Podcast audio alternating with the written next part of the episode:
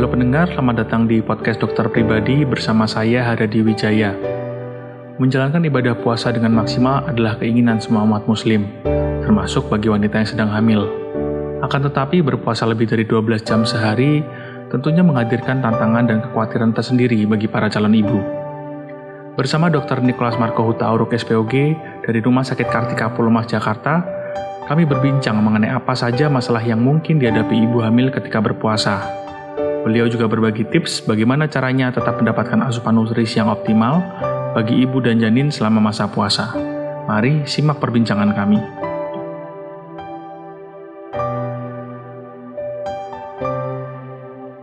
Halo, selamat malam Dokter Marco. Ya, halo selamat malam. Gimana kabarnya nih Dokter Marco? Di- Baik, baik banget. Nah, Mm-mm. begini Dokter Marco, saat ini nih kan di tengah-tengah pandemi ini kan kita juga sebenarnya sedang banyak saudara teman-teman kita kita sendiri yang merayakan em, salah satu yang menjadi keinginan setiap umat muslim itu kan bisa menjalankan puasa dengan maksimal. Nah, Mm-mm. di momen-momen seperti ini kan juga tidak menutup kemungkinan ada juga ibu-ibu yang sedang hamil itu dia juga ingin menjalankan puasa pasti dong gitu kan sebagai sebagai seorang umat muslim. Nah sebenarnya sebenarnya boleh nggak sih seorang seorang ibu yang sedang mengandung ini untuk berpuasa? Hmm, kalau pertanyaannya ibu hamil boleh puasa atau enggak? Jawabannya sih boleh, tapi ada tanda bintangnya dengan syarat dan ketentuan berlaku. Hmm, Jadi ada orang-orang yang hamil yang boleh, ada juga yang enggak, tergantung kondisi medisnya. Juga satu lagi tergantung si kehamilannya sih. hmm.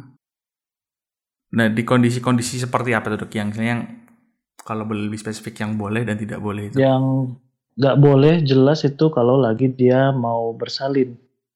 Jadi udah lagi mau bersalin itu biasanya nggak boleh karena butuh energi kan buat persalinannya. Satu lagi misalnya pada trimester trimester awal yang masih mual muntah, biasanya di bawah 14 minggu tuh mual muntah kan. Hmm, hmm. Nah, padahal trimester 1 itu juga kita tahu waktunya organogenesis, waktu pembentukan organ-organ tubuh yang paling vital. Hmm. Jadi kalau di situ kekurangan nutrisi, ya nanti bayinya kurang bagus perkembangannya. Hmm. Terus satu lagi misalnya kondisinya ibunya berat badannya naiknya nggak bagus. Penambahan berat badannya kan kalau misalnya puasa berarti kan kita eh, kalori nggak ada yang masuk berarti kan pakai cadangan kalori dari ibu. betul. Ternyata ibunya cadangannya kurang ya nggak bisa lah. Kasihan buat bayinya. Jadinya puasanya sebenarnya jadi nggak membawa berkah malah membuat menzolimi bayinya kan kira-kira kayak gitu. Satu lagi kalau kondisi bayinya nggak bagus, misalnya pertumbuhan bayinya dari bulan ke bulan dicek kok nggak bagus ya perkembangannya ya itu nggak boleh pasti. Jadi kalau memang mau puasa pastikan dulu ibunya sama bayinya dalam kondisi oke dulu, Hmm. baru deh puasa. Kalau masalah eh, hukum agamanya sih kita nggak usah bahas, kita bahas medisnya aja. Kalau secara Iya. medis sih seperti itu. Iya iya ya. berarti memang ada kondisi-kondisi terutama tadi memang yang yang awal dan, dan ketika masa akhir itu di mana memang Mm-mm. sebenarnya eh, energinya si ibu ini memang sangat dibutuhkan ya dok ya untuk Iya. itu. Nah sebenarnya ketika gini dok eh, dari pengalaman dokter Marco sendiri yang biasanya nih ini tadi ya dengan kalau untuk ibu-ibu dengan kondisi yang dia sebenarnya oke untuk puasa masalah-masalah yang biasanya dihadapin sama ibu-ibu ini selama selama masa puasa tuh apa sih biasanya dok? Hmm, masalahnya biasanya ini cara mengatur di apa nutrisi yang belum dicapai selama puasa. Jadi kan puasa kira-kira 13 jam. Hmm. Itu harus diganti kan. Hmm. Nah, biasanya gantinya kurang Hmm. karena dia cara makannya salah, terus pola strateginya juga salah. Misalnya kan 12 13 jam nggak masuk cairan, Hmm. terus baru mulai puasa, eh pas buka dia minumnya yang bersoda-soda yang manis-manis banget. Jadi dia masukin intake cairannya justru kurang karena dia udah kenyang duluan. Hmm. Soalnya harusnya dia masukin cairan dulu. Terus disarankan sebenarnya kalau puasa itu dia di mengganti 13 jam tidak makan itu dengan empat porsi, dua porsi besar, dua porsi kecil. Jadi waktu baru buka itu makan porsi kecil dulu. Terus minumnya air putih aja, jangan yang bersoda, jangan teh, kopi itu nggak boleh. Terus setelah itu, setelah nanti udah mau selesai jam-jam selesai tarawih makan besar. Baru setelah itu sebelum tidur makan snack lagi. Baru pas uh, sahur makan besar lagi. Hmm. Terus minum cairannya juga nggak boleh tiba-tiba banyak. Jadi selama terbangun, terjaga, tidak tidur, minum cairannya dikit-dikit-dikit tapi konsisten terus dibandingkan minumnya banyak sekali itu sekali doang banyak itu kurang bagus. Hmm. Biasanya nanti masalahnya ibunya dehidrasi terus air ketuban bayinya berkurang jadinya. Oh, Oke, okay. menarik tadi soal soal yang pengaturan jadwal makan karena kan orang biasanya begitu buka itu buka ya mungkin dibuka dengan apa tapi langsung pengen makan berat kan tapi hmm. ini untuk penyesuaian malah sebaiknya makan beratnya agak lebih malam lah istilahnya. Iya. Oh kalau biar dia nanti tiba-tiba nggak penuh perutnya jadinya nutrisi yang harus diambil dari makan besarnya nggak dapat hmm ya ya ya ya ya. Nah sebenarnya kalau untuk uh, kalau tadi minimal kan udah dibahas air air biasa aja sebenarnya hmm. yang air putih itu yang terbaik kan sebenarnya. Kalau untuk uh, makanan sendiri dok ada ini nggak pantangan gitu atau memang makanan yang dianjurkan untuk ibu sedang mengandung ketika berpuasa? Kalau berpuasa kemarin saya baca-baca bagusnya makannya yang karbohidratnya yang rilisnya lebih lambat. Jadi yang karbohidrat yang kompleks yang misalnya uh, nasi merah gitu hmm. pas uh, sahurnya.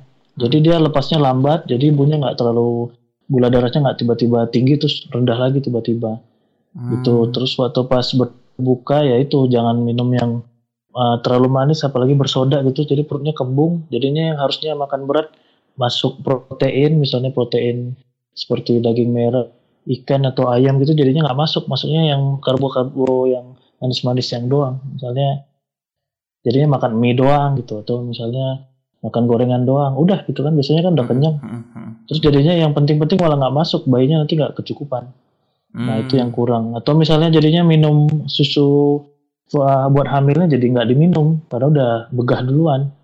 Ya, ya, nah itu ya. yang biasanya yang salah strateginya di situ.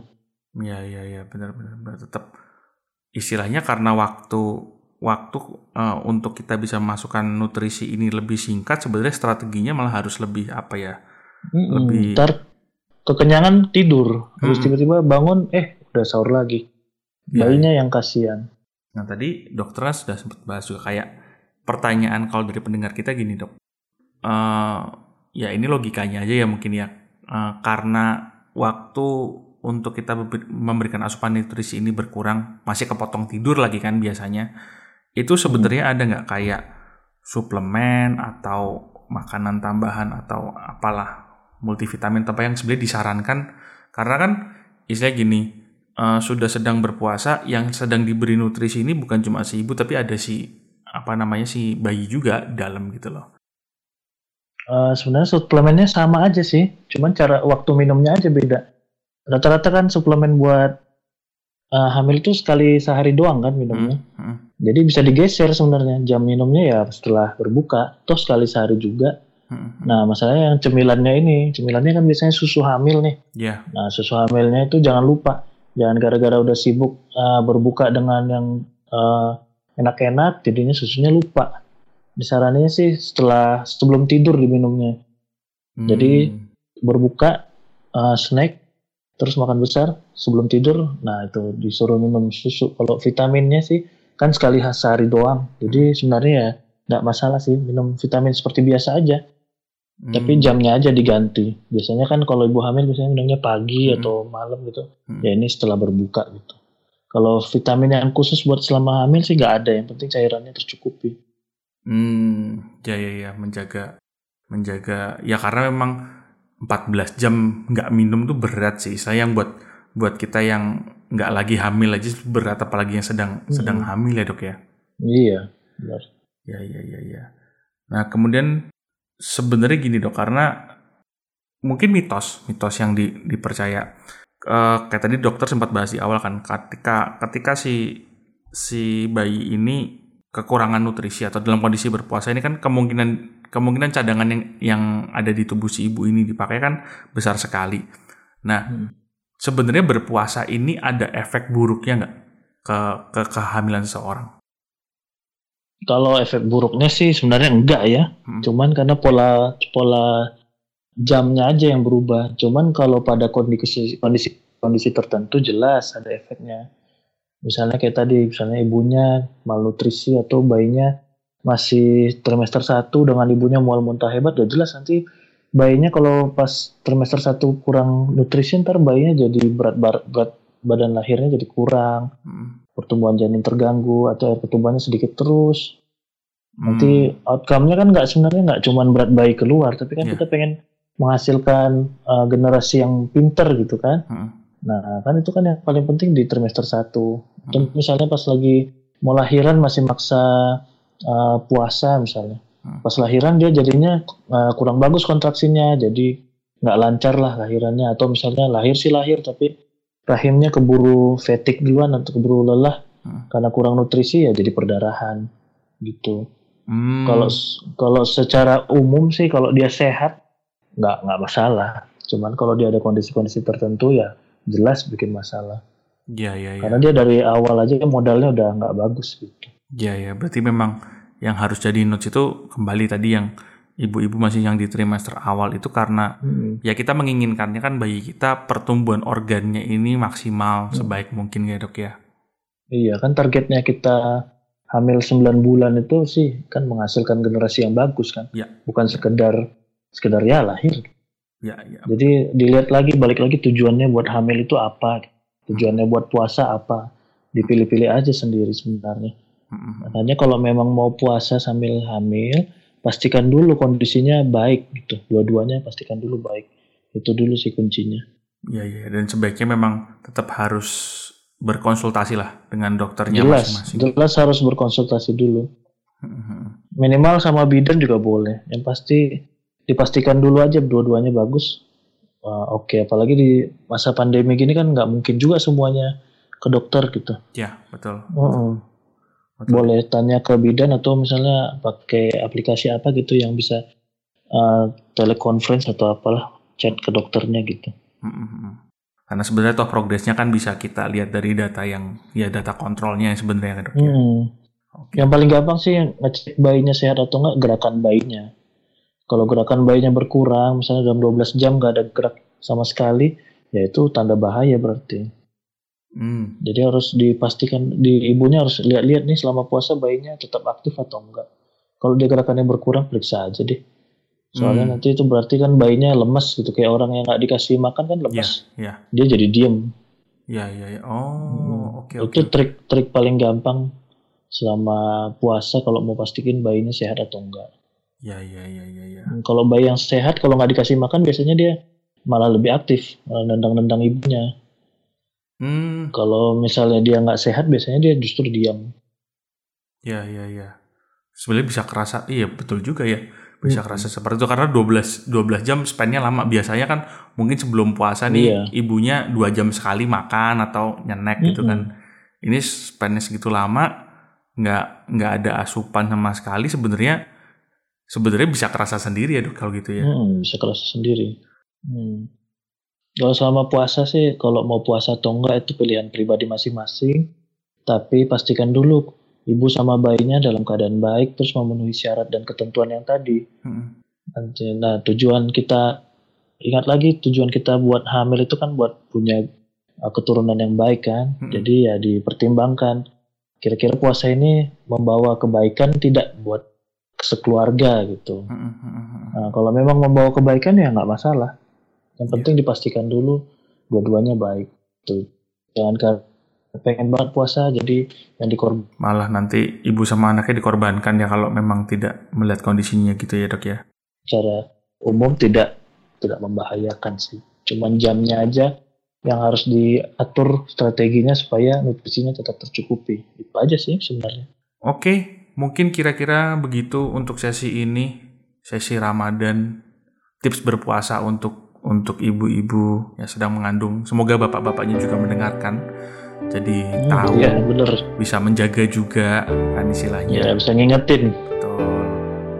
Oke, oke terima kasih Dokter Marco sekali lagi buat waktunya, Ya, buat sama-sama. sharingnya, buat supportnya untuk pendengar kita. Oke, sip. terima kasih.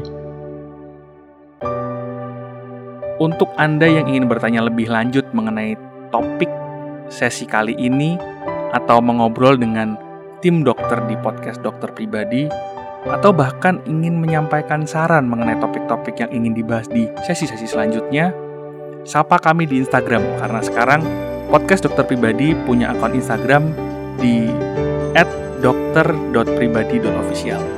Sekali lagi akun Instagram kami ada di @dokter.pribadi.official.